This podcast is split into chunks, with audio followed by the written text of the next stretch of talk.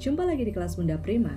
Kali ini dalam program Graceful Child menjawab pertanyaan dari ruang konsultasi.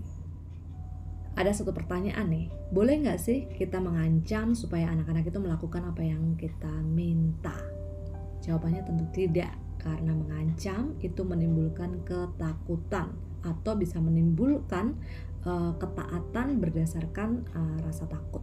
Ya, jadi kita tidak menggunakan ancaman tetapi menceritakan konsekuensi dengan lembut. Contoh misalnya, anak-anak berenang terlalu lama. Adik cepat berenangnya, kalau tidak uh, tinggal pulang gitu. Nah, itu namanya mengancam.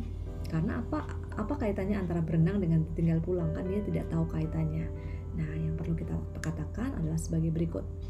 Adik berenangnya terlalu lama. Sekarang uh, mandi dulu cepat-cepat supaya tidak masuk angin. Karena kalau berenangnya terlalu lama, waktunya sudah habis, ibu sudah harus pulang. Nah, jadi kita ada kaitan antara berenang dengan pulang itu apa. Kemudian lain lagi contoh ya, uh, anak yang makannya ditahan di mulut. Adik kalau makannya ditahan di mulut nanti nggak bisa dikasih coklat loh ya. Itu namanya mengancam.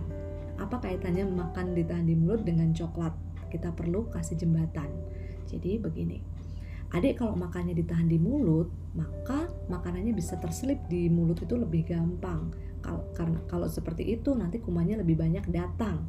Kalau kumannya lebih banyak datang, giginya gampang sakit, kita nggak bisa makan coklat jadi ada jembatannya kemudian ada lagi misalnya mainan berantakan ya adik mainannya nggak uh, berantakan nih nanti nggak boleh main lagi ditahan sama ibu nah apa kaitannya mainan berantakan dengan uh, ditahan mainannya ditahan sama ibu. Kita berikan jembatan. Adik mainannya dibereskan. Kalau tidak dibereskan mainannya akan tersebar kemudian hilang kita nggak bisa main lagi. Sekarang bereskan. Jadi kita memberikan alasan yang spesifik yang berkaitan dengan kenapa kita melarang atau ingin dia melakukan sesuatu yang kita harapkan. Saya Bunda Prima, Early Childhood Specialist and Child Counselor, Edukasi Foundation.